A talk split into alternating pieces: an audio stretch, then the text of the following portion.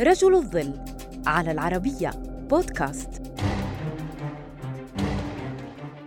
بينما كان البريطانيون والأمريكيون يعملون على تصنيع القنبلة النووية في أربعينيات القرن الماضي لم يعلموا أن أحد العاملين معهم وهو عالم الفيزياء كلاوس فوكس هو في الأصل جاسوس سوفيتي قام خلال تجسسه بنقل معلومات مهمة. ساعدت الاتحاد السوفيتي في تصنيع قنبلته النووية. ولد كلاوس فوكس عام 1911 في روزلسهايم بألمانيا وانضم إلى الحزب الشيوعي عام 1930 وعندما وصل النازيون إلى السلطة في ألمانيا أجبر كلاوس فوكس على الفرار إلى بريطانيا فأكمل دراسته بجامعتي بريستول وإدنبرا. وحصل في عام 1937 على الدكتوراه في الفيزياء. وعند اندلاع الحرب العالمية الثانية اعتقل فوكس باعتباره مواطنا ألمانيا وأطلق سراحه في عام 1941 وعاد إلى إدنبرا.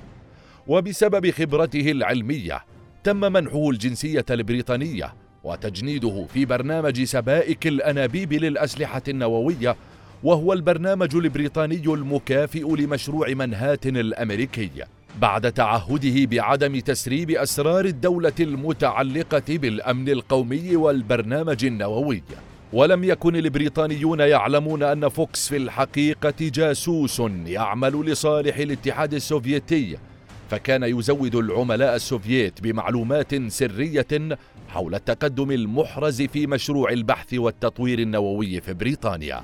وبعدها بعامين كان فوكس ضمن بعثة علماء بريطانيين أرسلوا إلى جامعة كولومبيا في نيويورك للتعاون في صنع القنبلة الذرية ضمن برنامج منهاتن.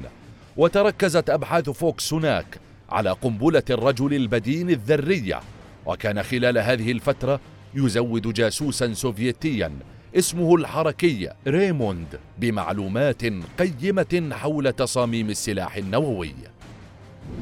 ساعدت المعلومات التي زود بها فوكس العلماء السوفييت على تسريع برنامجهم النووي ووفر عليهم بفضل معلوماته جهود سنتين من الأبحاث حول طريقة تصنيع القنبلة النووية. وقام في عامي 1946 و 1947 بإرسال معلومات حول القنبلة الهيدروجينية الأشد فتكا من القنبلة الذرية. وجاء عام 1949 وكشف البريطانيون حقيقة نشاطات فوكس السرية بعد كسرهم شفرة الرسائل السرية السوفيتية. فتم اعتقال فوكس وصدر في حقه حكم بالسجن أربع عشرة سنة عقب اعترافه بنقله التكنولوجيا النووية للاتحاد السوفيتي. وتسببت اعترافات فوكس في الإطاحة بشبكة تجسس واسعة تعمل لصالح السوفييت.